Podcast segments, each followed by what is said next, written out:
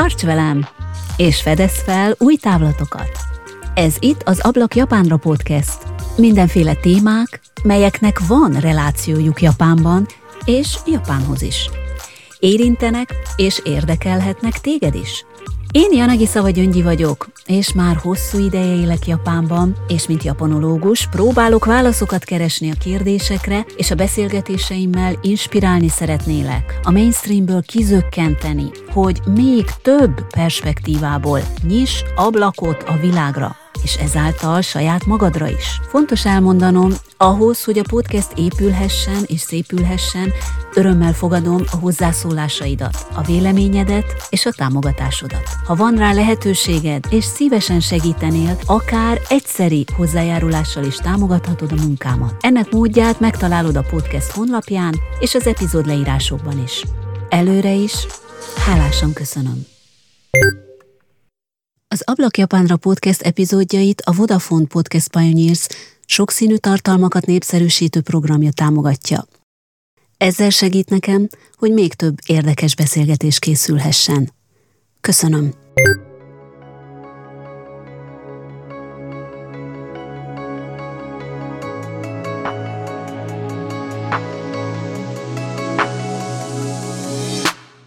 Ma is nagy szeretettel köszöntelek, kedves hallgatóm! Folytatjuk a beszélgetésünket Simon Márton költő, műfordító íróval. A képzeletbeli asztalunkhoz ülj mellénk te is, kedves hallgatóm, és hallgassd Márton szavait. A félelmeknél hagytuk abba a múltkor, illetve mielőtt ebbe a kérdésbe belementünk volna, arra voltam kíváncsi, hogy Márton mennyire figyel más irodalmi személyiségeket, úgy Magyarországról, ahogy külföldről is. Kikhez méri saját magát, kik inspirálják, és akár kik azok, akiktől tart? Ennek az epizódnak mindkét részében leginkább arra vagyok kíváncsi, amire talán te is, kedves hallgatóm, hogy a közéleti személyiség, a költő és irodalmár olykor megközelíthetetlennek tűnő alakja mögött valójában milyen húsvér emberi karakter, kételyek, vezérelvek, meggyőződések, célok, és bizony olykor-olykor gyötrelmek rejtőznek. Márton eddigi életműve is oly gazdag, hogy bárki, aki rákeres az interneten, a bőség zavarában úszva olvashatja az egyik interjút a másik után, a vele készült felvételeket, és sorolhatnám még. Én most egy picit közelebb szerettem volna hozni hozzád, kedves hallgatóm, Simon Mártont, ahogy lélegzik, ahogy morfondíroz a feltett kérdésen, ahogy elneveti magát. Bár ő maga egy picit tiltakozólag vette abbéli kérésemet, hogy hát Márton, én téged, magadat, a puszta embert szeretnélek bemutatni, belőled akarok egy darabot közvetíteni. Mégis úgy gondolom, hogy valamelyest sikerült ez a szándékom, mert a kérdésekre adott válaszok alapján ezt nem mindig vette észre. Az első epizódban szóba került az élmények feldolgozása, és az ezt követő alkotás folyamata, az, hogy egyáltalán mire és hogyan reagál Márton a mai világból, hogy hol vannak a művészetben a didaktikai célok, hogy Márton verseiben hogyan találhatjuk meg a komplexitásra adott lehetséges válaszimpressziókat. Ugyanakkor pedig ott vannak a mindennapok, a valóság, hogy posztolni kell a közösségi médiában, self-brandinget kell építeni, ha felszínen akarunk maradni. Simon Márton azonban nem ül egyfajta írói, költői elefántcsontoronyban. Tisztában van a realitással, és mindenek felett egy kedves, nyitott, érdeklődő, beszélni vágyó személyiség, aki mellesleg megajándékoz bennünket az irodalom nyelvére fordított sorokkal, melyek hozzá is, hozzád is, kedves hallgatóm, és talán egy picit a mai kor emberéhez, azaz mindannyiunkhoz is szólnak. Kedves hallgatóm, ha nem hallottad volna az első részt, hallgassd meg feltétlen, így lesz teljes a képed. A podcast leírásban megtalálod hozzá a linket. És most pedig következzen a folytatás újabb aspektusokkal Simon Márton gondolataiból. Aki az ablakot kinyitja, mint mindig, Janagi Szava Gyöngyi, és aki ma is benéz ezen az ablakon, Simon Márton, kortárs költő, műfordító, slammer, író, performance, aki mellesleg a Károli Gáspár Református Egyetemen szerzett diplomát a japán szakon. Uh, amit te most képviselsz uh, a verseiddel, tehát Aha. ezzel az irányvonallal, ezzel a stílussal, hát ezzel egy, egy egyediséget képviselsz, és hogy egy kicsit uh, érzed-e azt, hogy, hogy ezzel úgymond akkor te egy ilyen kis burokban vagy, ezzel te magányos hmm. vagy, ezzel te egy ilyen, egy ilyen különbséget képviselsz, és hogy emiatt talán ugye másokkal szemben te egy más Mm. helyzetben vagy. Tehát, hogy egy ilyen, ilyen jellegű megkülönböztetettség érzésed van-e? Persze, hát költőként egy kicsit igen, de hát ez meg aztán tényleg vonatkozik a többi költőre is. Tehát igaziból szerintem ez a... Tehát aki egyáltalán foglalkozik kultúrával, még irodalommal, velük kapcsolatban általában azt szoktam érezni, hogy jó vagyok. Van egy csomó ember, aki abszolút nem foglalkozik se kultúrával, se irodalommal, se semmivel, de jó fejek, és nyitottak, és, és nem tudom, és ezekkel általában szerintem jóba szoktam lenni, és, és, és ez teljesen jó. Hát nyilván van egy rétege az emberiségnek, akik abszolút teljesen egyrészt nem foglalkoznak a kultúrával, nem is szeretik. Nyilván én, én, én abból a szempontból azért szerencsés, hogy ők az egyetlenek, vagy ez, ez a réteg az egyetlen, amivel nem nagyon.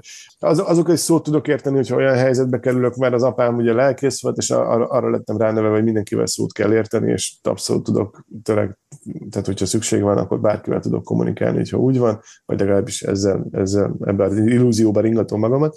De, de tehát nyilván én abban a közegben érzem magam komfortosan, ahol, ahol nem tudom, én egy ilyen kultúrafókuszú ember vagyok, izé, nem tudom, tényleg, meg általában nem tudom, fontos számomra a, a, nem tudom, a tolerancia, meg a, izé, meg a nem tudom, nyugalom, meg a kedvesség, nem tudom, szóval vannak számomra ilyen alapvető, alapvető ezek, én, ezek így összekapcsolódnak egyébként a kultúrával is, ebben ilyen, ilyen helyzetekben otthonosan érzem magam, egyébként lehet, hogy tényleg egy ilyen kisebbségi pozíció a világ egészében. És akkor most rátérnék erre az előző kérdésre, hogy ugye a félelmeid, hogy vannak-e esetleg, amitől, hát nem is azt mondom, hogy rettegsz, hanem hogy amitől egy kicsit tartasz, vagy hogy jaj, mondjuk a jövőre nézve például, vagy akár most a jelenben is, hogy hú, ez jó lenne, ha nem lenne, vagy van-e ilyen? És akkor utána én rögtön rákérdezek konkrétan, hogy mire gondolok, hogyha most, most nem, nem, nem jutott, Azt, nem tudtam volna eléggé ezt, ezt utalni rá. Ez nagyon. Hát nézd, ö, hogy mondjam, tehát szerintem a magántermészetű félelmeim azok magántermészetűek és nagyon átlagosak valószínűleg. Nem tudom, általánosságban számomra a legnyomasztóbb most ugye a világhelyzetének a politikai részén túl nyilván a, nyilván a, a klímakrízis, igen, és, és akkor mi lesz velünk? Hát ez, tehát ez, szerintem engem ez nyomaszt a legjobban. A, a pályafutásoddal kapcsolatban, és ami ugye konkrétan ugye az írást érinti. Hmm. Ezzel kapcsolatban van-e esetleg félelem? Te mire gondolsz? Akkor mondd el, én most mondd el, mire gondolok? Félelem. Igen, hát én most mondd mire el, gondolok? Mire gondolsz, hadd mondjam már ki, ugye, akkor végül is. Félelem. Igen, tehát én ugye a mesterséges intelligenciára gondolnék, ja. mert hogy ugye itt most ez, ez, egy, ez egy sztár téma a világon, de hogy Aha. arra kell szerintem gondolni, hogy legalábbis, illetve én arra gondolnék, hogy ez egy nyelvi alapú generatív rendszer. Tehát magyarán mondva ide nem kell tudni festeni, nem kell tudni zenét szerezni, nem kell tudni semmit, hanem a nyelv kompetencia az, ami nagyon fontos, tehát magyarán, hogy mit hogyan fogalmazunk meg, hogyan adjuk át azt a promptot, azt a parancsot a mesterséges intelligenciának, és akkor az ugye megcsinálja úgy, ahogy mi szeretnénk, és hát azt lehet finomítani, stb. Arra szeretnék itt kiukadni igazából, hogy hát nagyon sokan félnek attól, hogy jaj, majd elveszik a munkájukat. De hát pont az, hogy e, most e, jelenkorunkban pontosan a költők, az írók, a műfordítók, tehát akik a nyelvvel foglalkoznak, és úgymond a nyelvnek a nagymesterei, nekik ez egy nagy lehetőség is, Meg, és akkor itt jön be az, hogy vajon félelem is-e, hogy, mint ahogy már most is, ugye meg lehet kérni a mesterséges intelligenciát, hogy x szavakból, vagy egy témáról írjon egy szöveget, vagy írjon egy verset, mit tudom én, simán Mártonos stílusban, és akkor ő ír egyet. De nem tud. Tehát, igen, figyelj, tehát maradva a konkrét, konkrét részénél, vagy kezdve a végéről, mi egy csomót játszottunk ezzel, meg csináltunk ilyen vicceket, hogy mondtuk a ChatGPT-nek, hogy, hogy akkor most írjon, írjon ilyen verset, meg olyan verset, meg Ady Endrét, meg, meg Simon Mártont, meg mindenféle. Figyelj, abszolút teljes, teljes homály, tehát sehol nincsen. Hát most tehát, nincs, a... na jó, de hát ez, ez hát, gyors, de... és, vár... és a másik meg hát a fizetős rendszerek azért sokkal többet tudnak. Én ezt, én ezt értem. Nézd, uh... megjelenhet, most tényleg nem azt mondom, hogy holnap, de hogy idővel, amit most ugye te megírsz szöveget, bármiről, tehát nem csak a versek, hanem bármi, bármilyen publikáció, hogy tud a költő, az író, a, a, az irodalmár, hogy tud megmaradni annak, ami, ami ő akar maradni, de ne folyjon bele például a mesterséges intelligencia. Hát nézd, szóval van ezzel kapcsolatban a magánvéleményem, meg van, amit ezzel kapcsolatban olvasni szoktam. A, amit olvasni szoktam, az az, hogy a legvalószínűbb forgatókönyvnek sokan azt tartják, minek utána ugye a, a, nem tudom, a telefonok megjelenése sem tüntette el a élőbeszéd kommunikációt, és az e-book sem tette tönkre a nyomtatott könyvpiacot, hogy ez egy külön piac, vagy egyrészt egy külön piac áll, akkor a, a mesterséges intelligencia által generált tartalmak és, és akár kulturális tartalmak, akár más jellegű tartalmak piaca, és emiatt nem az, hogy nem szorítja ki az írókat, hanem egy ilyen új jelenségként jelenik meg, aztán kész. Nyilván ettől még kiszoríthatja, de most ez mindegy.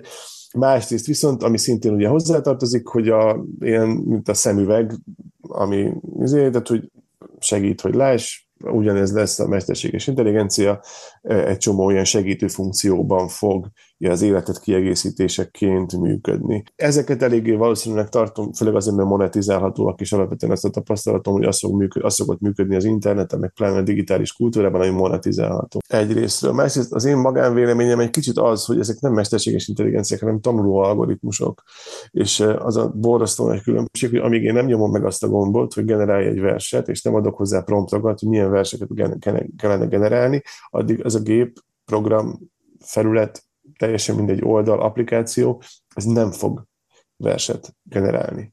Tehát, hogy az lesz, hogy, hogy ha valaki egyszer megjelentett egy verseskötetet, hogy a ChatGPT verseny, nem tudom, akkor persze egy érdekes jogi kérdés, hogy szerzőként kell a mesterséges intelligenciát megjelölni, de hogy valójában annak, tehát, hogy annak a ChatGPT mint egy ilyen eszköz lesz csak jelen az írás folyamatában, mert hogy a tényleges, a tényleges szerzői szándék, az intenció, hogy legyen egy szöveg, amit mi szövegnek hívunk, versnek hívunk, prózának hívunk, bárminek hívunk, ez valójában egy embertől származik.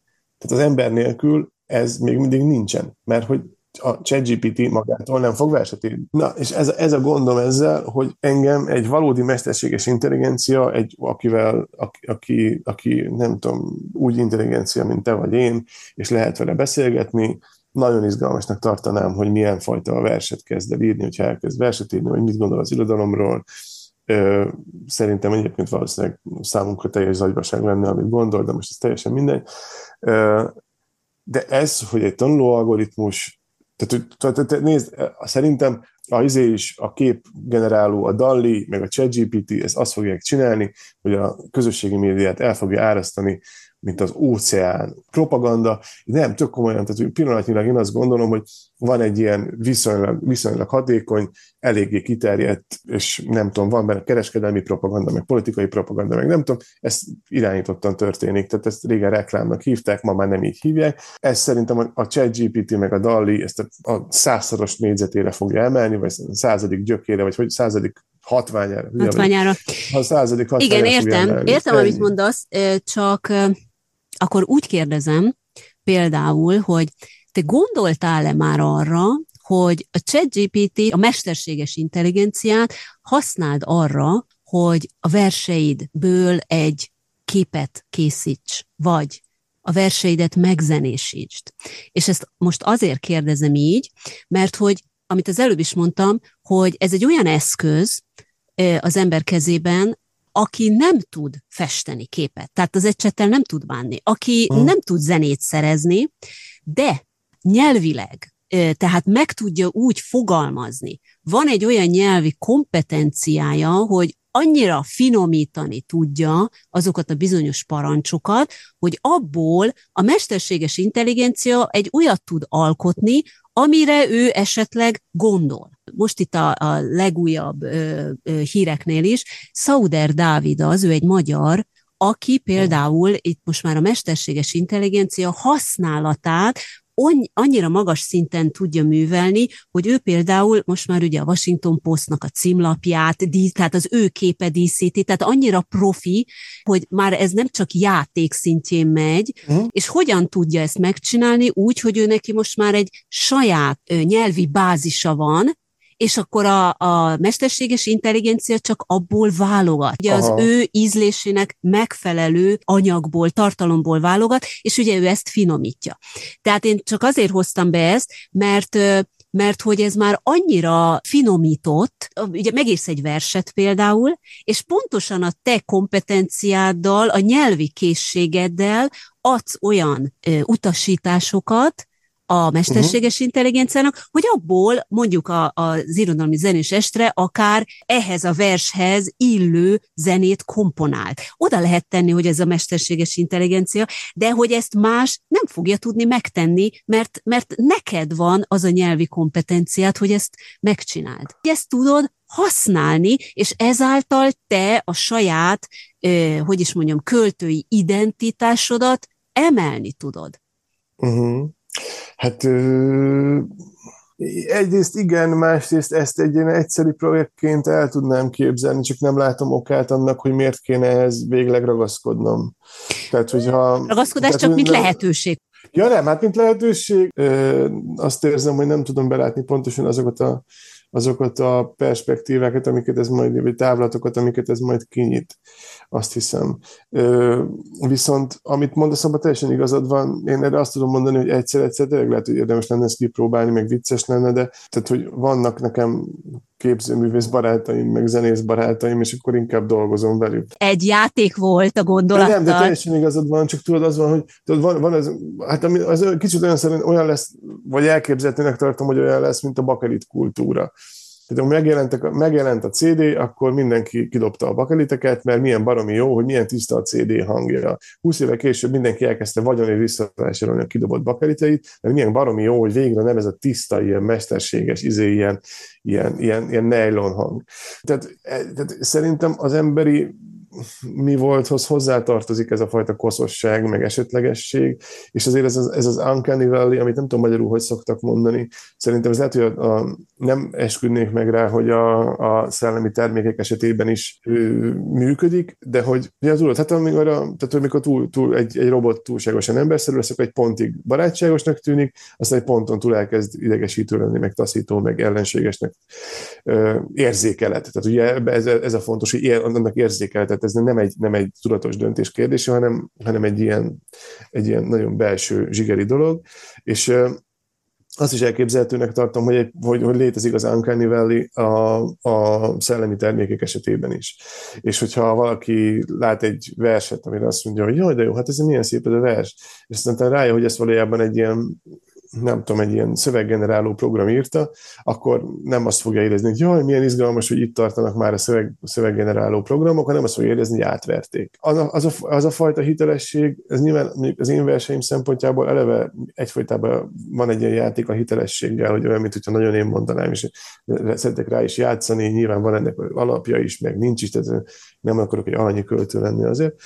De hogy az a fajta hitelesség, hogy az az ember, vagy az a valaki, aki ezt a szöveget elé tette, tudja, hogy miről beszél, és van egyfajta közösségetek ebben. Tehát, hogyha azt mondod, hogy, tehát, hogyha azt mondom, hogy éhes vagyok, akkor, vagy olvasod a te egy szövegemben, hogy éhes vagyok, akkor tudhatod, hogy ugyanarra az érzésre gondolunk. És hogy én ezt éreztem már valaha, hogyha nem is kimondottan abban a szövegben, vagy a szöveg készítésének pillanatában. Hogyan reagálsz arra, hogyha egy mesterséges intelligencia szövegében olvasod azt, hogy éhes vagyok?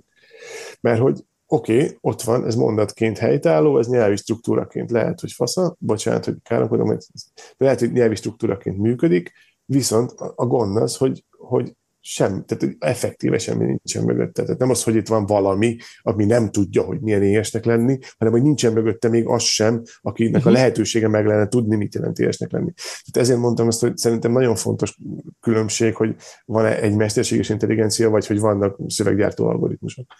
És, és innentől kezdve nem vagyok benne biztos, hogy ez hosszú távon olyan iszonyúan érdekes lesz. Én azt gondolnám, hogy be fog állni egy egy adott szereteként tényleg, ne, én ezt nem tudom, hol olvastam őszintén, szóval az Atlantikán, vagy a fene tudja, hogy be fog állni egy pontig, hogy tényleg lesz egy szerete a, a médiatermelésnek, ami felteszem egyébként inkább a commerce médiatermelés lesz, tényleg lesznek zenék, tök jó, hát, hát ugye pont Japánban, ott van a Hatsune Miku. Hatsune Miku az, az abszolút a jövőből jött, és de hát ugye az hozzátartozik, hogy azért a Hatsune Mikut azt egyezében mindent, minden részét emberek csinálják. És ez milyen vicces, amikor ki kell állni, ugye kiteszik a, a színpadra a hologramot koncertezni, és, és körbálják az élőzenészek, és azt a zenét, amit, amit egyébként szerintem ugye élőzenészek gyártanak hozzá, azt így, és, és, és szerintem korábban még csak nem is hanggeneráló programok, hanem voltak, voltak fix énekesnők, akik adták a hangjukat a Hatsune Mikuhoz. Tehát, hogy, tehát az van, hogy ez, ez valószínűleg be fog épülni, része lesz az emberi kultúrának, de az lesz, hogy az emberi kultúra része lesz a mesterséges intelligenciával gyártott valami, én így látom, és ezért nem is félek tőle, és nem fordítva. Szóval van ennek egyfajta érdekessége, meg van egyfajta tagadhatatlan olyan plusz potenciál benne, amit most még nem is látunk, és ez valószínűleg tényleg elképesztő lesz majd.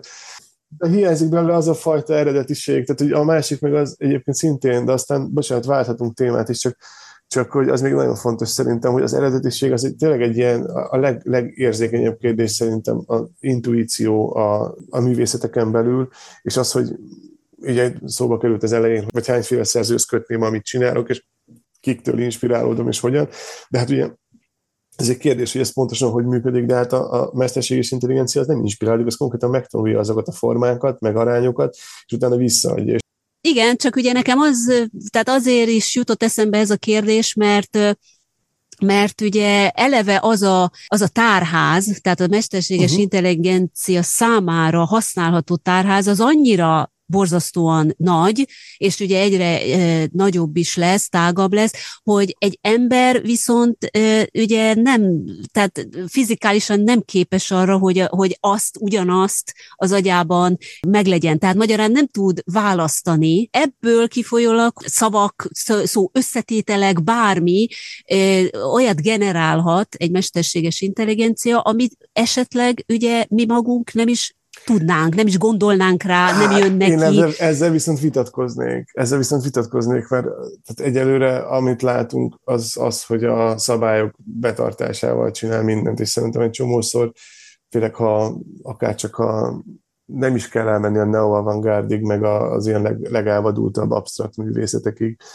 de hát azért, azért a művészetnek jelentős százaléka attól izgalmas, hogy hogyan nem tartja be a szabályokat, tehát valójában új szabályokat generál, és, a, és a, én, én volt régen egy ilyen vicces, ilyen motivációs idézeteket gyártó, szöveges intelligencia, de nem nagyon kezdetleges volt, viszont iszonyúan rosszul működött, és aha. csodálatos, csodálatos dolgokat csinált. Figyelj, tehát, hogy én abból egy pár, egy pár mondatot még le is nyúltam a harmadik kötetembe, mert annyira fantasztikusan rossz volt, hogy azt éreztem, hogy ekkora, ekkora őrületet nem lehet kitalálni, de hogy De hogy akkor mégiscsak jó volt. Igen, de hát ez, ez valójában a diszfunkció. Tehát, hogy értem. Az van, hogy, hogy most képzeld el, hogy ráeresztik. És az az úrval egyébként egy kicsit el is rontották, mert ráeresztettek egy frissítést, vagy már nem is egyet erre az oldalra.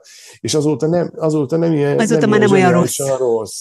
Igen, azóta unalmas. Tehát, hát ne rúgj, te akarnál olyan verset olvasni, ami a legátlagosabb mondatokból áll össze? Nem, abszolút na, nem. Hát, na, itt a baj. Meg most már tényleg annyiféle variáció előjön, hogy ezek, mint segédeszközök valószínűleg Azért, azért ott lesznek már, és, és azért segítik valamilyen szinten a munkát. Hát, de mindenféleképpen, de igen, bocsánat, nem menjünk ebbe ennél jobban bele, mert ez már nagyon messzire visz, de persze, eddig, ez eddig is ugyanígy működött, csak a, nem tudom, a nemzetközi bestseller íróknak voltak ilyen két tucat asszisztensük, és akkor, amikor azt mondták, hogy ezt most kellene száz oldal jövő hétre, akkor fogták, leültek az asszisztensek, és fejenként megírtak tizenöt oldalt, és aztán az egészet valaki összeszerkesztett, és eladták a nemzetközi bestseller írónak a nevén. Abból a szempontból ez még jobb is, még bár időigényesebb és pénzigényesebb, de azt lehet például tudni, hogy egy csomószor a, a, a, a, például a ChatGPT az bebuggol, és elkezd olyan dolgokat mondani, meg emlegetni, meg felhozni, amik nem léteznek. Az emberek azok tévednek, és izé, de hogy,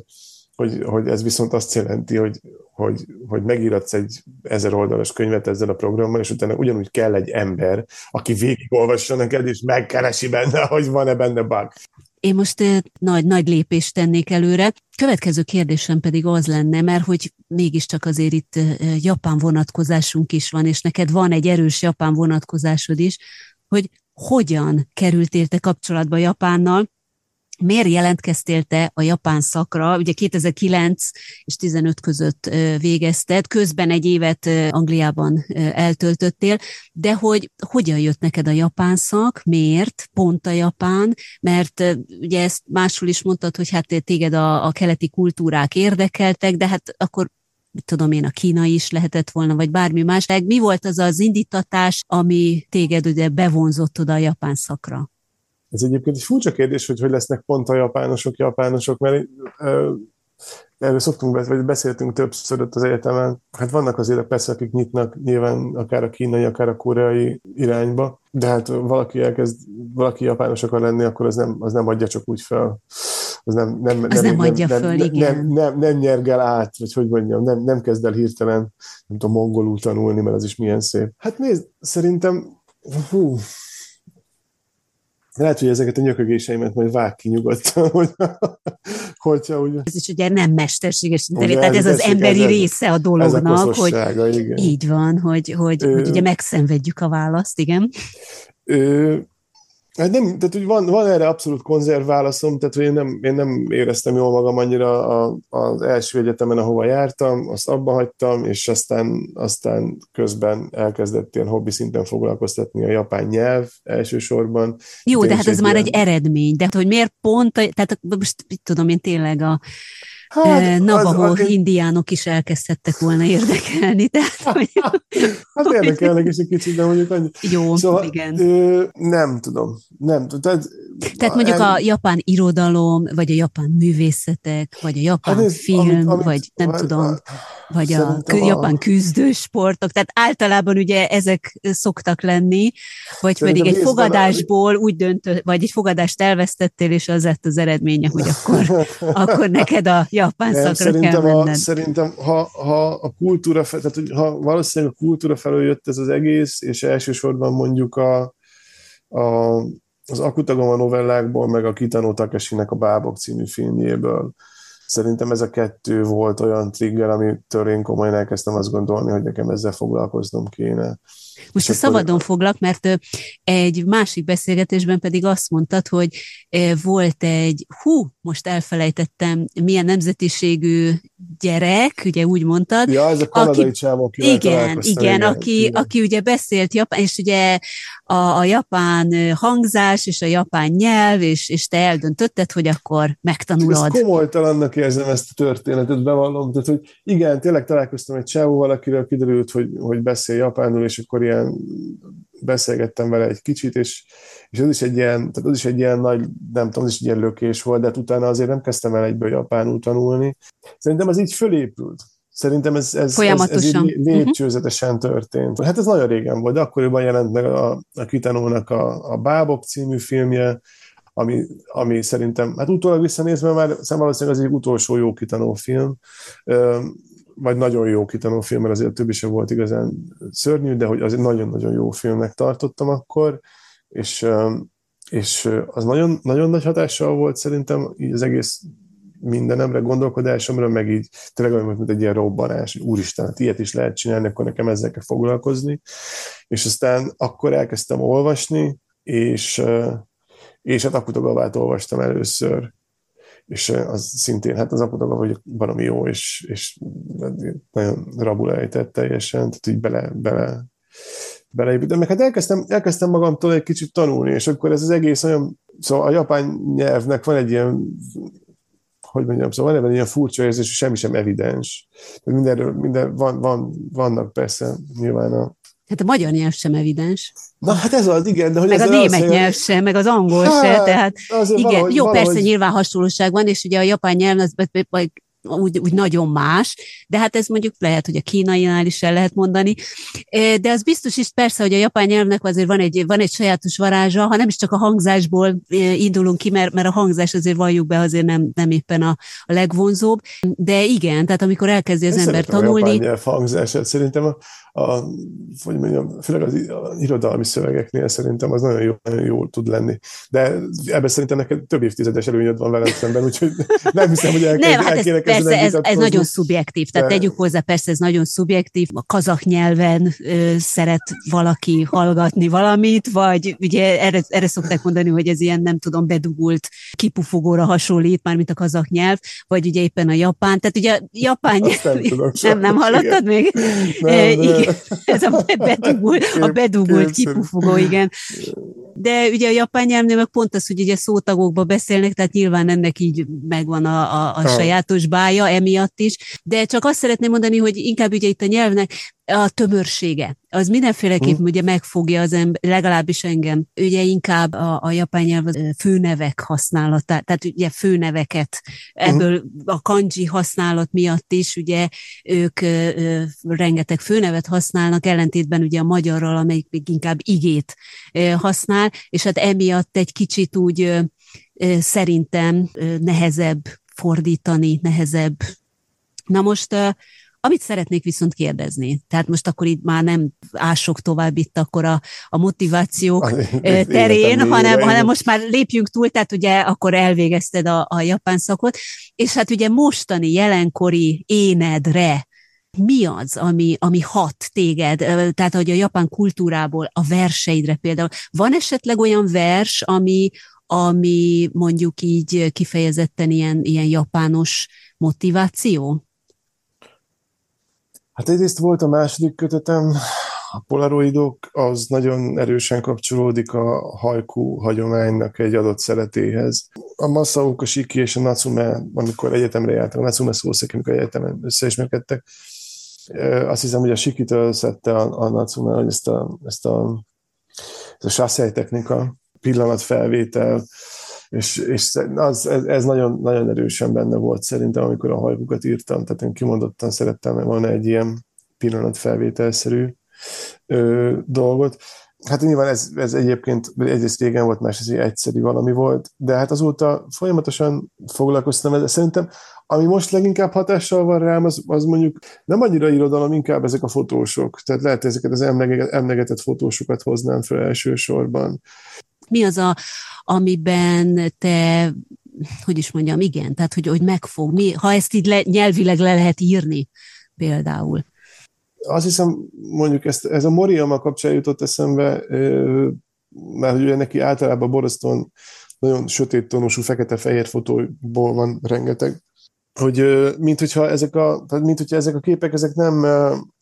hogy mondjam, tehát nem ábrázolásai lennének valaminek, vagy nem, nem, egy, ilyen, nem egy ilyen pillanatkép, ugye nem egy ilyen utcaizé, meg egy tarkó, meg nem tudom, hanem olyan, mint hogyha egy ilyen, egy ilyen sík, fekete, teljesen vak felületből kiemelkedne néhány ilyen fehér folt, és, és valójában ez az ilyen, tehát mint hogyha a, a, a létezésnek és a nem létezésnek a határán billegnének ezek a képek, és, és mint hogyha valami teljesen egy ilyen, még a konkrét, konkrétságukban is valami borzasztóan absztraktról szólnának folyton. Tehát, hogy mint hogyha olyan, pont ezek a, ugye, amit mondtunk, a, a reptiliános vers, és ezek az olyan érzések, amikről nem, nem tudod, hogy ez milyen érzés, de hogy érzed, de nem tudod, hogy ez milyen érzés, és abszolút nem lehet, nem lehet pontosan megfogalmazni, nincsenek rá pontos mondataid, pontos szavaid, és én, én, én például ezekben a képekben teljes egészében ezt érzem, hogy ez egy olyan, ezek olyan érzéseket közvetítenek, amiket tökéletesen pontosan érzek,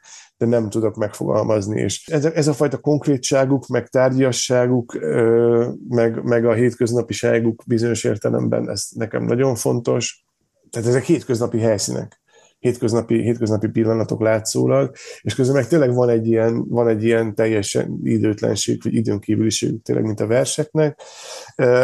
Ráadásul van ez a, a most ezért jutott még eszembe, voltam, pont amikor most Tokióban voltam, akkor volt a, a Tokió Múzeum of Photography-ban egy, egy kiállítás, egy after, after Landscape Theory, és nekik volt egy ilyen, ez pont, tehát kapcsolódik a Maria Mához is, meg ez az egész társasághoz a, a hetvenes évek legelején, a hatvanas évek végén, hogy nem a tájakat kell úgy nézni, mint a, ez a Walter Benjamin, nem a tájakat kell úgy nézni, mint a bűnügyi helyszíneket, hanem a bűnügyi helyszíneket kell úgy nézni, mint a tájakat. Uh-huh, uh-huh, és, uh-huh. Ebben van és valami. Ez, és ez volt az egész, az egész ilyen uh, landscape theory-nek az alapja, és uh, és nagyon érdekes, hogy, hogy ez a kiürítettsége ezeknek a, ezeknek a helyszíneknek, meg tereknek, ez, ez valójában nem tudom milyen narratívákat implikál, és közben milyen, mit sugároz még, és ugye engem most őszintén szóval ez a része érdekel. Ez a,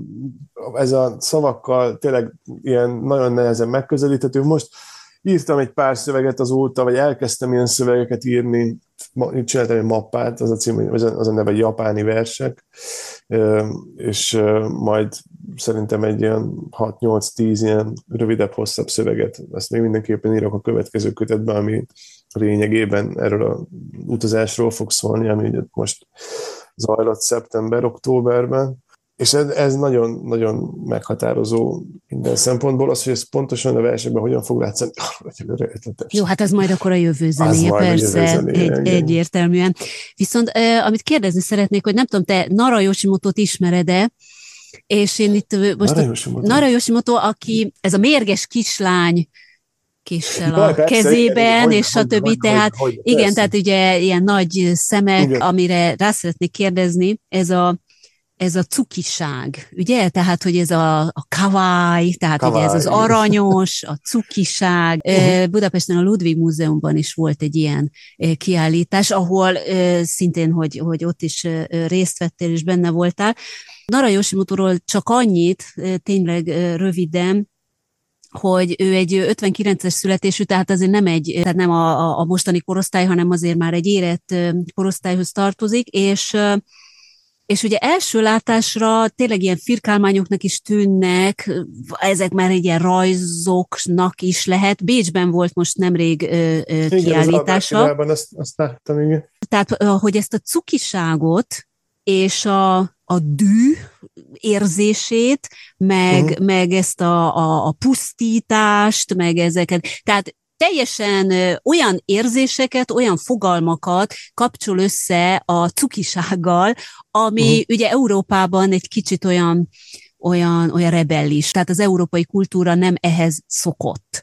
Uh-huh. Egyáltalán, tehát amikor te Japánban ö, jártál, hogy te hogy élted meg, vagy egyáltalán találkoztál-e ezzel az úgymond ezzel a kawaii fogalommal? Most gyakran mm. lehet hallani azt a hát kritikát is, hogy ha szabad így mondani, hogy itt Japánban most már ez a cukiság, ez egy ilyen a, az esztétika, a közízlésnek is, és az értékrendnek is egy ilyen elválaszthatatlan létévé vált. Tehát ugye, ha valami cuki, akkor, akkor az biztos el lehet adni. Hát, hogy itt Japánban. De hogy te például ezt hogy élted meg? Tehát találkoztál te cuki dolgokkal? A Donkiban, amikor bementem a Donkiba, akkor ott, ott, ott persze nagyon sok cuki dologgal találkoztam.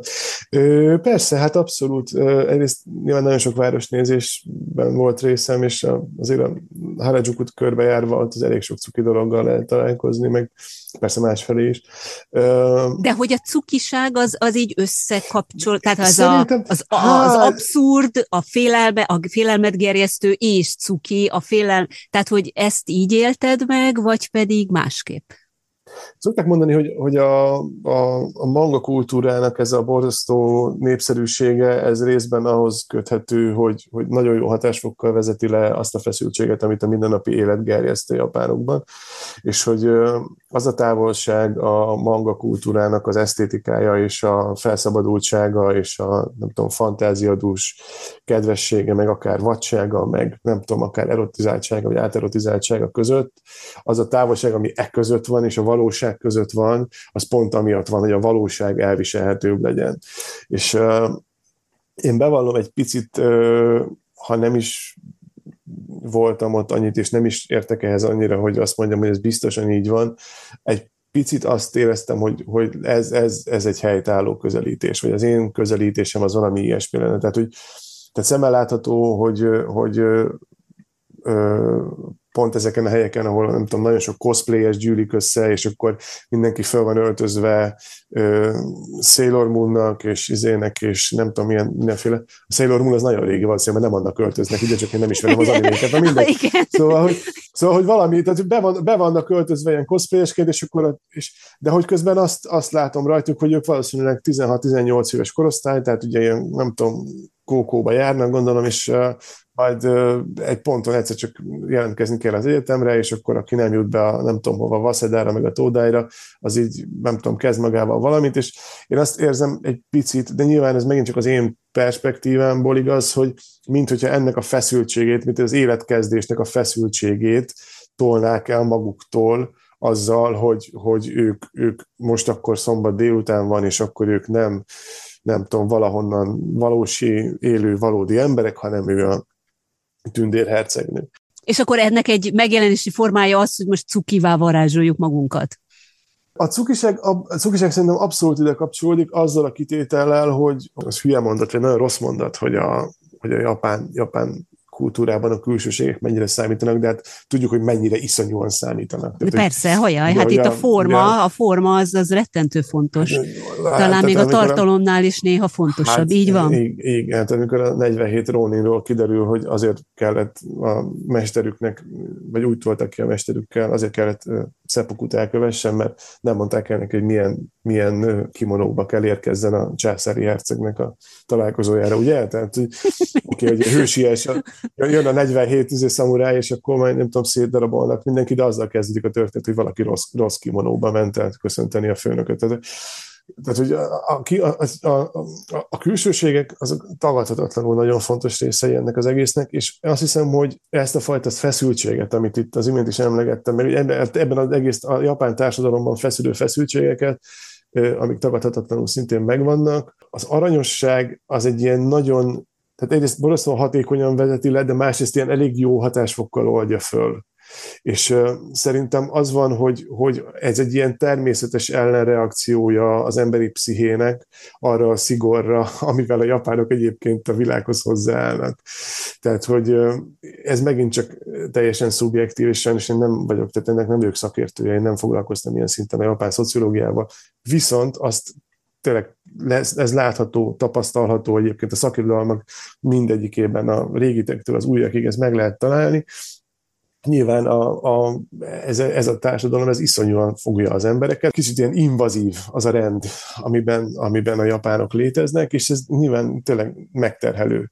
És, és ezt a megterhelést, ami még a társas kapcsolatokra is kihat, ezt egy csettintéssel oldja föl az aranyosság, aminek nincsen, nincsen hierarchikussága, ugye, tehát eleve ez az aláfelé rendeltségi viszony, ami közben meg ott az a, az a közgondolkodásnak nagyon fontos része, ez így eltűnik, tehát nincsen, nincsen időbelisége például, tehát nem az van, hogy valaki gyerek, öreg, fiatal, nem tudom, hanem az van, hogy ez így aranyos. Így van. Pont. Ez, ez, egy, ez egy ilyen pukkanás, mint egy ilyen, mint egy ilyen rágógumi pukkanás, és, és ez, ez ennek, a, ennek a felszabadító ereje, Ez, ez szerintem így átcsónakáztatja egy csomószor az embereket, a japánokat, a nem japánokat, mindenkit olyan problémás pillanatokon, amik, amik nem tudom, nehezebbek lennének, akár egy teljesen egyszerű interpersonális kommunikációban, vagy egy, nem tudom, egy, akár egy személyes helyzetben valahol, nem tudom, az utcán, a bármi identitást ad, és közben meg nem offenzív. Tehát, hogy ez nagyon-nagyon fontos része ennek a, ennek, ugye hát ugye ez a Nara Yoshimoto, vagy így hívják, ugye ez a... Igen, igen. Én őt, őt bevallom, nem nagyon ismertem, ez a Takashi Murakami nevű ö, figurát követem, aki szintén hát ugye ilyen hír, világhír, és nagyon munkáinak jelentős része épül a kawaii kultúrának egy-egy ilyen alapmotívumára. Ő már nyilván tovább viszi ezt, tehát nyilván az én szempontomból, vagy az, amit én mondok, az egy ilyen, ez egy ilyen első lépés, vagy egy ilyen basic közelítés. Nyilván náluk már pont az van, hogy de egyébként lehet, hogy a Nara Yoshimoto-nak is a, a dühös aranyos gyerekei innen, innen származtathatók, hogy ez az aranyosság, ez hogyan falja föl aztán az embert, hogyan falja föl a, a tényleges kulturális tartalmakat, hogyan falja föl akár a, a bármit. Tehát, hogy e, ezt túl lehet adagolni azért. Tehát azt mondják, hogy ugye az volt, hogy elég nehéz gyerekkora volt, és ugye ő meg akart maradni gyereknek is, tehát ezt a gyereki mi voltát akarja megőrizni ebben a, az, hogy, hogy cuki, egy cuki lányt, de ugyanakkor ezt, a, ezt az átélt szenvedését, a dühét, a nem tudom mit, tehát ezt is ugye valahogy meg akarja jeleníteni, és hát, hogy ez, ez a kettő, tehát ennek a komplexitásából jött létre nála ugye ez a figura. De a nagy kérdés az az, hogy Európában felmerül az a kérdés, hogy könyörgöm, hogy lehet az aranyost, mert hát ugye Európában az aranyosra, ugye ez a, ez a bébiséma aranyosság van, tehát azért, ara, tehát az aranyosra azért mondjuk, mert egy, egy kis, ez a kisbaba, a kis cica, a kiskutya, ebből indul ki az európai felfogás.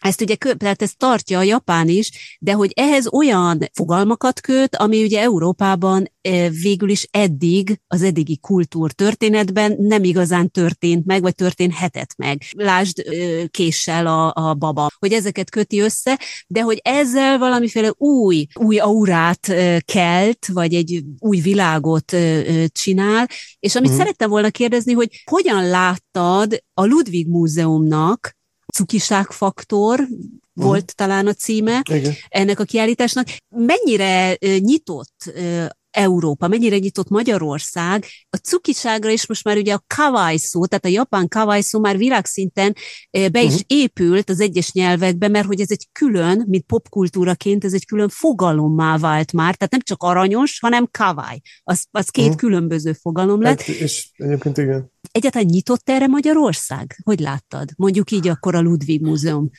alapján hát, nézd, is. Van egy réteg, van egy réteg ami, ami mindenféleképpen nyitott, persze. Hát a, a nem tudom, kamaszkorosztály.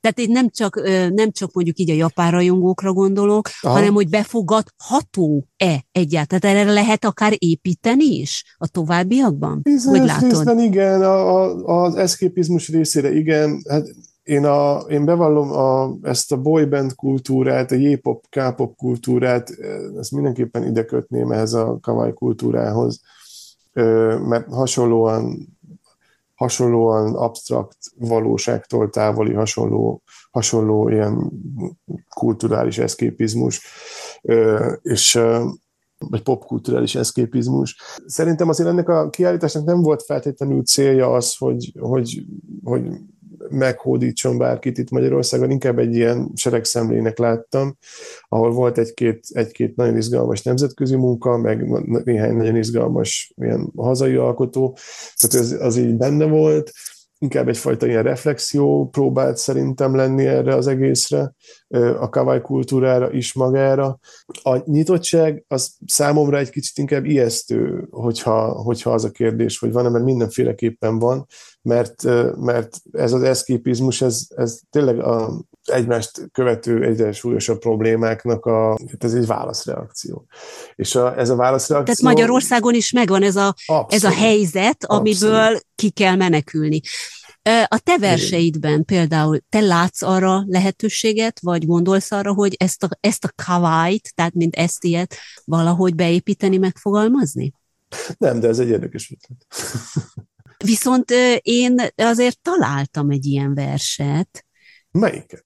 Én találtam egy ilyen verset, és én ezt nagyon-nagyon szívesen el is mondanám.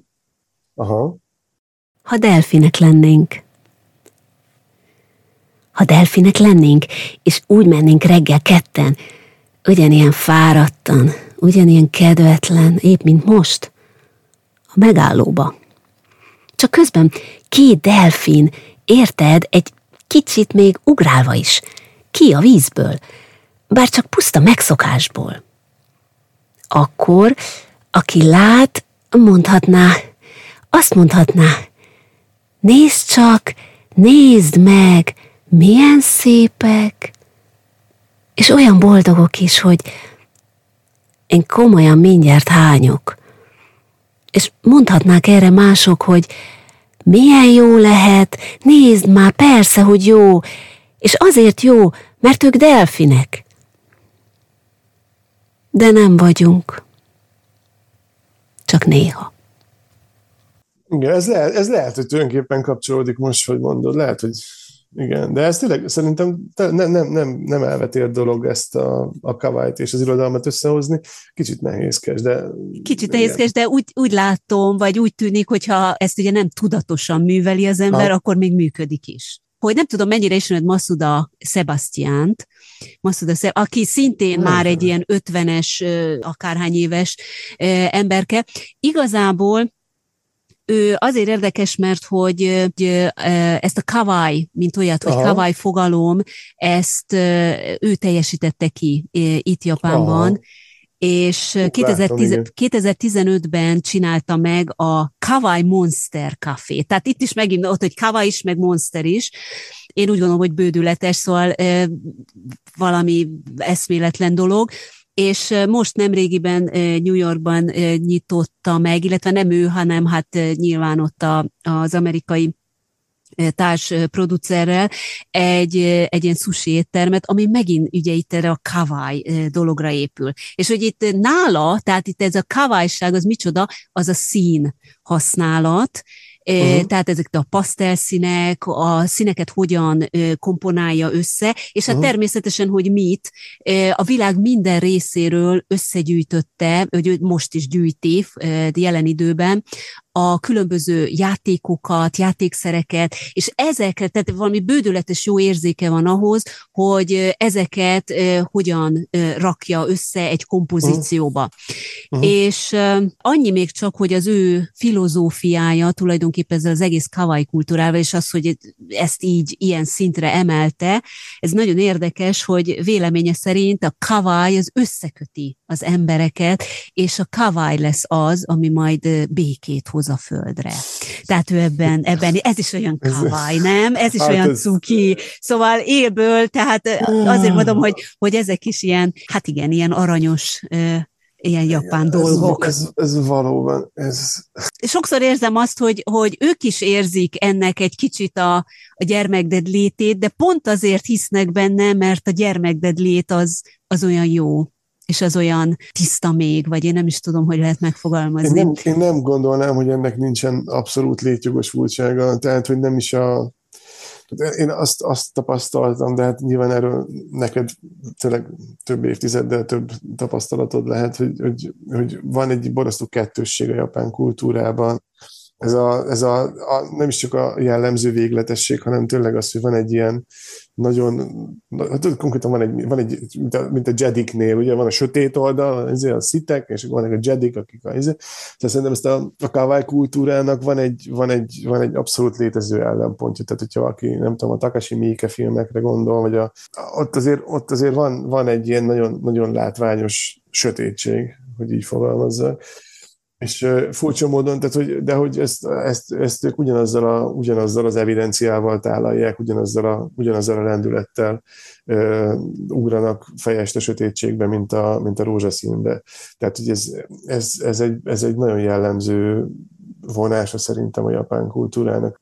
Egy kicsit olyan szomorú hírrel szeretném zárni ezt a beszélgetést. A minap Aha. került nekem is a szemem elé, hogy a Nemzeti Kulturális Alap a Szépírók Társaságának megvonta a jövő évi támogatását. Ez ugye, hát ennek te is tagja vagy. Aha. Hogy, te hogy látod itt most a magyar kultúra, a magyar irodalom jövőjét, és hogy ugye emögött itt most azért egy ilyen politikai támadásnak vélik sokan ezt látni, mert egyszerűen így a civil közösség, ez ellen a civil közösség ez, ellen, ez egy, egy ilyen támadás. támadás. Igen, ez, ez nem, nem egy, egy nem egy új, de támadás. azzal, hogy megvonják, azzal, hogy megvonják itt a támogatást, Ugyan, és á, akkor itt most, itt, e, itt most azért szeretném azt megkérdezni, itt a beszélgetésünknek a, a hátterében azért ott lebegett, hogy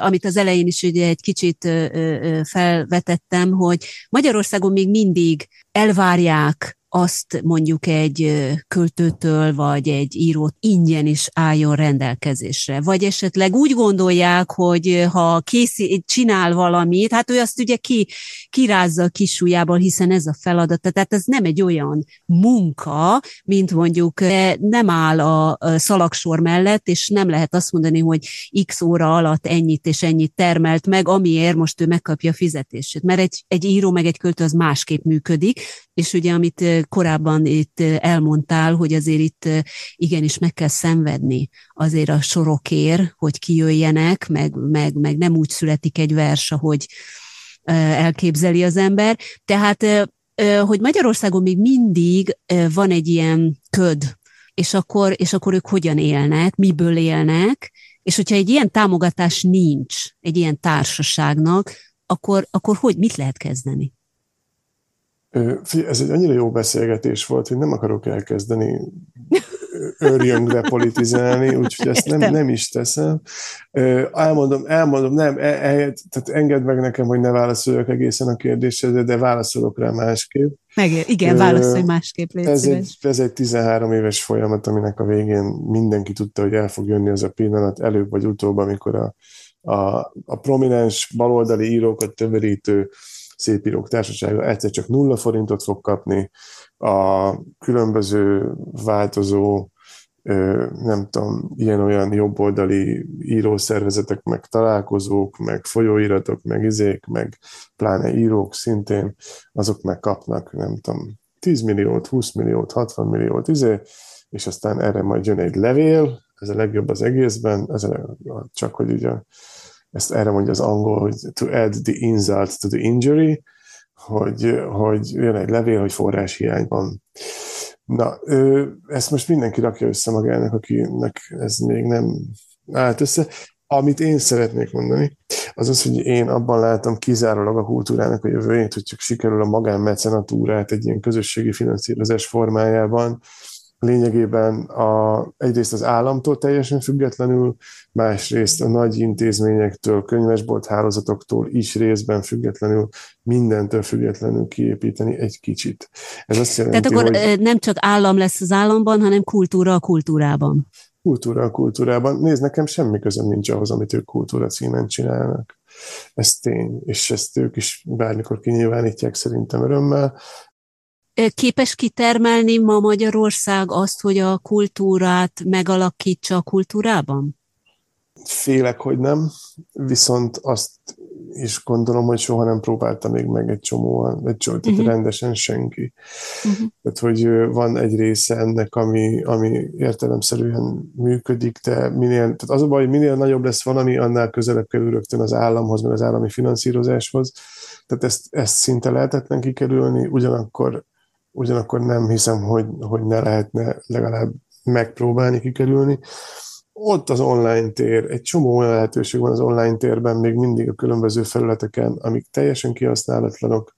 Mindegy, nem tudom, nem tudom. Hát ez az, el, ez az elmúlt év arról szólt, hogy ezen, ezen, ezen pörögtünk, ugye nyilván ennek is megvannak a, a tényszerű, konkrét okai. Én azért próbálok a piacról megélni. Nekem ezért kell, az elején ugye szóba került a Grádusz Művés ügy, Ügynökség.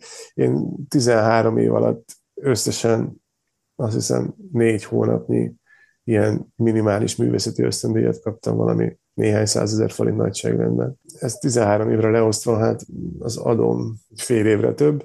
Tehát, hogy ez, ez, ez így nem működik. Az van, hogy ez viszont, tehát én azt, azt elutasítom, hogy erre rámenjek. Engem nem érdekel, hogy hány borzasztóan tehetségtelen ember van kitömve pénzzel. Én nagyon jól érzem magam a bőrömben, hála az égnek rengeteg olvasóban, és kizárólag azt tartom fontosnak, hogy azon dolgozzak, hogy az olvasóimmal egyrészt megmaradjon ez a kapcsolat, másrészt többen legyenek, harmadrészt én a saját dolgomat, amit szeretnék megírni, ezt megírhassam. És ezt, ezt, ezt, ezt tudom vállalni. Az összes többiért, hogyha tudok valamit segíteni, akkor segítek, meg beszállok, de én nem tudok felelősséget vállalni, és ezt tapasztalatból mondom, mert tíz éve tagja vagyok ennek a szervezetnek, a szépíróknak, és azt is láttam, hogy az, hogy működik, mik a nehézségei, mi az, amivel esetleg probléma van. Én, tehát, hogy azt ennyit, ennyit tudok tenni, engem ebben a, a, itt az íróasztalomnál még hál' Istennek nem győztek le a többi az nem tartozik rá, őszintén szóval. Egy kicsit melankólikus talán így ez a végszó, mert akkor te egy ilyen magányos harcos vagy. Hát a kultúrában most mindenki az. Mindenki az, igen, csak hogy pont ö, valahol az lenne a jó, hogy, hogy ugye egy ilyen szervezetnél is, meg egyáltalán, hogy azokat is segíteni, például a kezdőket. Persze magányos, mindig magányos farkas az ember, főleg így a, a kultúrában, de, de pont az, hogy már így a huszonegyedik század, amikor már nagyobb lehetőség lenne arra, hogy egymást segíthessük, még akkor sem történik ez meg. No, az utolsó kérdésem, mint ahogy ez minden vendégtől megkérdezem, hogy mi jut, milyen szín jut eszedbe neked Japánról? Lila. Ez a, hát vagy a császári lila, de az nagyon szerintelen lenne. Szerintem egy ilyen, ha, egy ilyen szép pasztel lila. Az minden, és ez, ez honnan, honnan jön ez a pasztel lila? Miért? Hát már a császár lila jut eszembe elsősorban. Igen, csak és a, akkor... Az... Azt, azt túlzásnak érzem, hogy van bennem annyi alázat, hogy nem, nem, nem merek a császár lilára gondolni sem.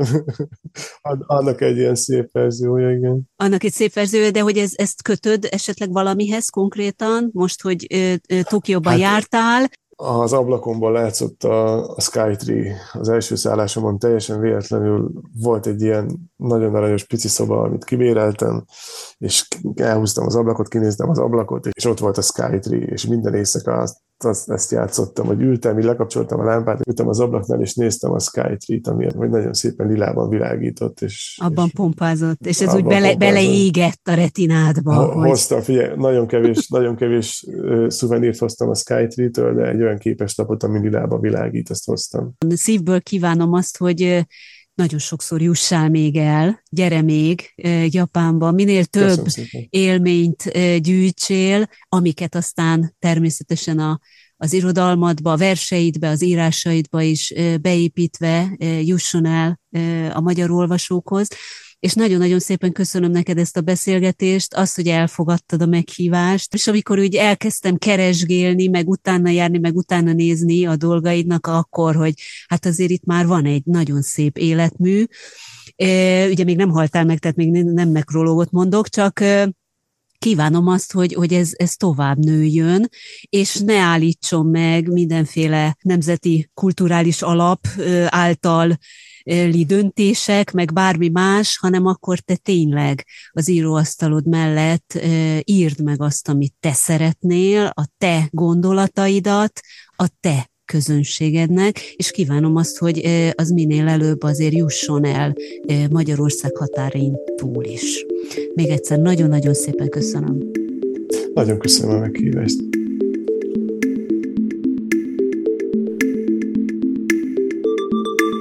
Ma egy újabb ablakot nyitottunk Japánra.